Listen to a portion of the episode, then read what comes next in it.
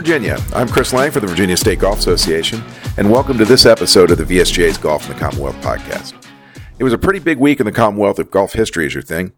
The Virginia Golf Hall of Fame held its sixth induction ceremony this week at Independence Golf Club and inducted its seventh class of members, including Bunny Blankenship, Grace Ann Braxton, Galen Hill, Jack Isaacs, Lily Harper Martin, and Phil Owenby.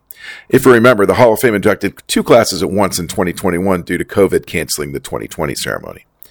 Those who attended the ceremony enjoyed an entertaining night led by MC Lanny Wadkins, the World Golf Hall of Famer who was also part of the inaugural class of the Virginia Golf Hall of Fame back in 2016. Talk about coming full circle. Wadkins' wit and improvisational skills certainly added to the induction ceremony came of no surprise considering his role as lead analyst for PGA Tour Champions events on Golf Channel. It was no coincidence that the Hall of Fame ceremony was scheduled for the same week as the Dominion Energy Charity Classic, which begins on Friday at the Country Club of Virginia's James River course and concludes on Sunday. Wadkins carved a little time out of his very busy schedule to chat about his Virginia roots on this episode of the podcast. We chatted on Thursday afternoon outside in the Golf Channel compound, which runs left of the 10th fairway at CCV. Thankfully, we didn't catch any strays from the second pro am of the week, which was happening at the same time. There are a million places you could go in a conversation with the 72 year old Wadkins, but this being a VSGA podcast and all, I wanted to focus on Wadkins' Virginia experiences. From growing up at Meadowbrook Country Club in Richmond to beating his younger brother in the VSGA Amateur Championship. Also, he won his first pro check at the James River course when he finished a stroke clear of Brother Bobby to win the 1971 VSGA Open. The payout? A cool thousand bucks. Doesn't sound like a ton, but we did the math. Uh, okay, okay, I Googled it. And that would be worth $7,328.59 today. Not too bad for a first win.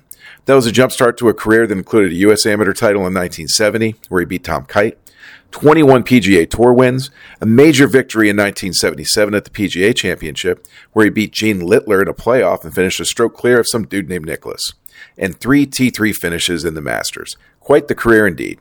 Let's dive into our conversation with Lanny Wadkins. Well, first off, I wanted to ask about the Hall of Fame ceremony uh, that you got to MC over at Independence Golf Club. Obviously, you were part of the very first class of the Virginia Golf Hall of Fame, among many other Halls of Fame. Um, what was that like to be able to come back, kind of get full circle, and, and be the MC for that ceremony? Well, it was pretty special. Uh, last night was a cool night to be there and be part of it. You know, for me, it's always great being back here in Richmond and uh, seeing so many friends and everything looks so familiar in so many ways, and there's some things that don't look familiar because I've been gone for a long time. But uh, it's just great being back here, and uh, I drive around the golf course here at the river course today, and it's just spectacular. I, I you know I never forget how gorgeous Virginia is. I mean, you were able to do some ad libbing too last night, which was I thought was fantastic. I mean, you, you, obviously have a pretty vast knowledge of the history of Virginia golf. Seeing some of those photos and be able to pick guys out, was that just kind of fun to be able to, you know, kind of rib some of the guys that you were talking. About? Well, it was. I mean, I saw some guys, and I've played with a lot of the guys that were there, and you know, I mean, I, I actually probably saw Tom Strange, you know, play more golf than his boys did. You know, when he passed away when they were young. So, and he was quite an accomplished player. And then obviously played a lot of golf with Sam Snead and Vinnie Giles, and I uh, never really played with Chandler Harper, but I saw him play. So, you know, we've got a lot of great, great players in our in our past here in Virginia. Um, growing up at Meadowbrook, I mean, how, how did that that club in Richmond really shape your golf career? Well, I was fortunate. It's kind of like right place at right time. When my I got my dad got me interested in golf and wanted to play more, then uh, Meadowbrook was a brand new course. I think it was like 250 bucks for him to join or something south side of Richmond, and uh, we had a pro there, Popeye Lumpkin, that just loved kids. And Bobby and I went right into the junior clinics, and uh, we, we really just learned that way with other kids. And I think it was a great way to learn. In fact, I insisted that my boys, when they came up, learn the same way because I thought if they were competitive, they're going to want to beat the other kids that are in the clinics. So if they want to do that, that's going to make them better quicker and it worked out well. That's kind of the way it worked out for me and Bobby, and it, it worked out well for my boys also. But uh, I, I, think you know getting to play Meadowbrook every day, being a brand new course, it was never crowded. We were kind of right place, right time. We could go play Saturday morning, Sunday morning. Didn't have any restrictions on kids because it, it wasn't enough play. So you know we got to go round and round and round and just play a lot of golf. You had a chance to go back down there recently. Have not been back in a while. No. Okay. Uh, it seems like it stands the test of time pretty well. We had a couple championships there this year. I've heard that. Yes. Yeah. Really good shape. So, um, you know, you were contemporaries. A lot of you were talking a little bit ago about uh, some of Virginia's golf legends, Vinny and Curtis and Wayne Jackson and guys like that. So just kind of tell us what it was like competing against those guys in that age. Well, they were always great players. I mean, I looked up to guys like Vinny and Wayne Jackson, a little older than me, and I respected them, and Ned Baber, and uh, some of those people that had, that had really, you know, Moss Beecroft guys that were well established in the Virginia golf scene. Uh, I knew what they had done, and I, I respected it. Uh, you know, I was trying to beat them, so it was made it very competitive for me knowing what they had accomplished. And of course, when somebody has accomplished something like that, you've always got that aura about them. You put them up a little bit higher on a pedestal, so you want to work a little harder to knock them off. So for me, it was always kind of fun. Now, when I was, you know, playing when I won the Virginia Amateur, Curtis, I was only 20. Well, Curtis was 16, so he was four years behind me, if you will. So we we did play the year I won the amateur. I beat Curtis in the semis and actually beat my brother in the finals.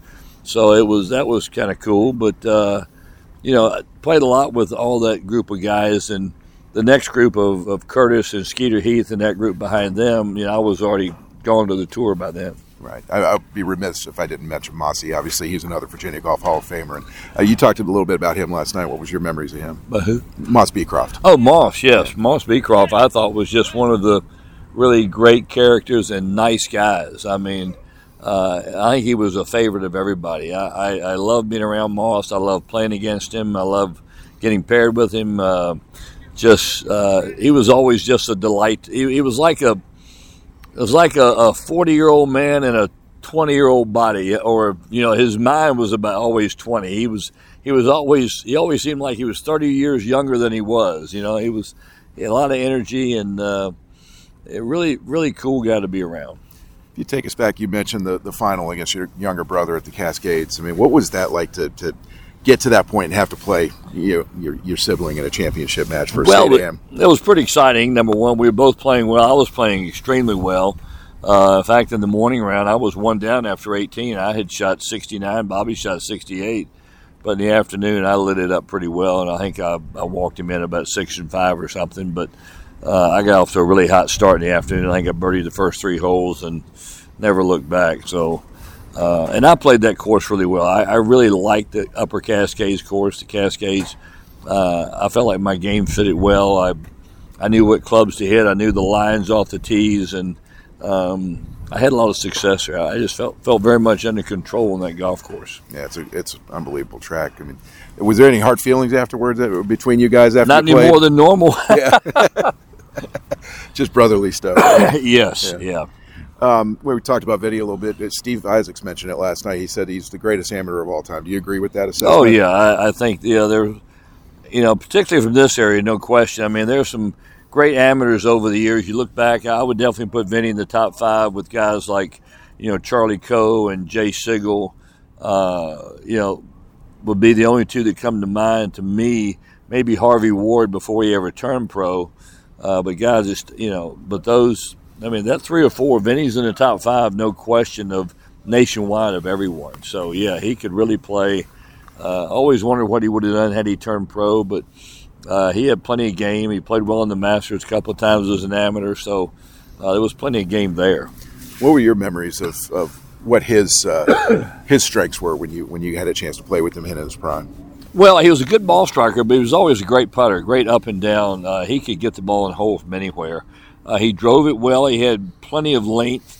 Uh, you know, he had a good golf swing. I remember him, you know, especially younger in college age, his golf swing was really, really good. And he was just uber competitive. I mean, did not like to lose. And uh, he was a grinder. He he never gave up and um, had, had a golf game that fit everywhere he went. I mean, if you think about it, he had success all around the country, all around the world. So it, he wasn't limited to one area of the country. He played well everywhere. It doesn't seem like that competitiveness competitiveness has waned all that much. I don't think so. Age. No, he's probably still very competitive. You get out there, he's going to want to win. Yes. Um, you get a chance to come back here to CCV every year as part of your Golf Channel duties. Um, what's what's your favorite memories when you come back to Virginia and get a chance to get back here and see the old places and family? And- well, I mean, I think a lot of what I really like coming back here to the river course is seeing that it just doesn't change much. So you know the memories are right there. They flood back. I qualified for the U.S. Amateur here when I was 16 years old. Uh, played at Merion in 1966. Uh, the year I won the U.S. Amateur in 70, I actually went through qualifying here, you know, and I won a Richmond City Amateur here at this golf course. Uh, so, I mean, I had a lot of success here. Then, obviously, my very first professional check ever, I won the VSGA Open here in 1971 uh, and won my first check, $1,000 right here. Nice. Um, how much has the whole game changed as far as going from where you were as, as a junior to, to college and then and then to the pro ranks? It seems like there's so many different routes now, and especially on the junior side. Well, the game itself has changed completely with the you know the changing of the, the clubs and the balls. It's a different kind of game. It's gone from being you know more of a power game and less precision, uh, less maneuverability in the golf ball. Uh, it's more about how far can you hit it and chase it and hit it again. And short game is still very important. Green speeds are faster than they were when I was growing up, but that's agronomy is better than it was. So there's so many things that have changed. Uh, you know, the golf ball probably has changed the most because it now goes so far. Your time at Wake Forest, I know we've had a lot of Virginians that have had a lot of success down there. What was what was that that school like, and what made it special to you? I liked it because I didn't go to a big high school. Meadowbrook was a small high school, only 800 students. Well, I looked at uh, Houston and Florida as well when I was being recruited, and uh, I the size of Wake Forest and the proximity to Richmond. I, I, was away from home, but not, you know, it was four hours, so it wasn't bad. Florida and Houston were a lot further, and they were they were massive. I mean, I want to say each of them was in the 20,000 student range, whereas Wake was 3,500. So it felt a little bit more like what I was used to. I didn't feel like I would be lost down there, and I really, I really love the golf coach. Jesse Haddock was a second father to me. So, and we had a wonderful, wonderful course to play on. Old Town Club was a Perry Maxwell golf course that has stood the test of time, and I think it, you know, for me and Curtis and Jay Haas and all the guys from Hallberg and uh, even into Zalatoris and those guys will tell you that a lot of their development through college was being able to play Old Town Club every day. If you could play that golf course, you could play anywhere. Is that the sort of school where you, you still keep up with what's going on right now? Oh yeah, I was program on, and... I do, and I was uh, Michael Brennan, who won the Virginia State Amateur here a few years ago, is on currently on my scholarship at Wake Forest. He's on the Lanny Wadkins scholarship. Uh, last year's Rookie of the Year on tour, Cameron Young from Wake Forest, was on my scholarship at Wake Forest. So I've had as many quality people on my scholarship as Palmer has had on his, so which has been kind of cool for me to see some of the guys on my scholarship that I put a lot of money into, you know, doing very well. So I've been following Michael's career. Uh, you know, he's I think from Leesburg, Virginia, yep. and uh, I mean he, he, won the Virginia State Amateur. He's won already four times at least as a collegiate player down there, and, and he actually won Colonial, the tournament, the college tournament Colonial in Fort Worth. So I thought that was kind of cool because there are three other Virginians that have won at Colonial: Sam Snead, Chandler Harper, and myself. So that's very cool. Yeah, and he played that PGA Tour event over at Riviera. Too, yes, he did. Where I hold I hold the tournament record, and then yeah, he he qualified and played there. Yes, yeah, that was awesome. Um, you know, what are some of your best Ryder Cup stories? I know you had a chance to play in them, had several of them, and captain one of them. Well, I mean, played eight Ryder Cups, and just a lot of them. Uh, probably the best we you know, the exciting ones you remember. I remember the the one at, at the Greenbrier in '79. Larry Nelson our partners. Forced, we won all our matches the first two days. We went four and zero, oh. and three of those matches we beat Seve and his partner. So that was kind of exciting. Then Larry took him down individually.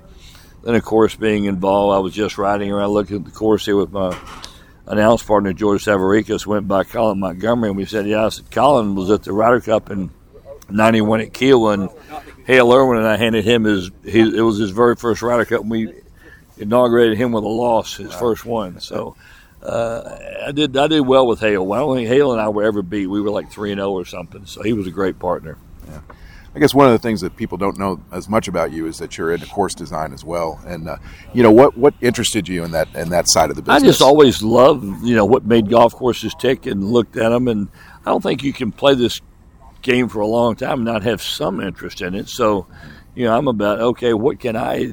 If I had a had a, can, a canvas and a landscape, you know, what can I make out of it? So, I've had the opportunity to do it a few times, and I've got a great design partner now, and I've had for the last ten years. I've had the number one ranked course that you can play in the state of Texas, Lajitas uh, Resort down the Rio Grande. So it's uh, been very successful. It's quite a golf course and quite a place. So very proud of that. And I've got another half dozen places around. So probably will be something I do more and more of going forward, and maybe less and less of TV. Yeah, understand that.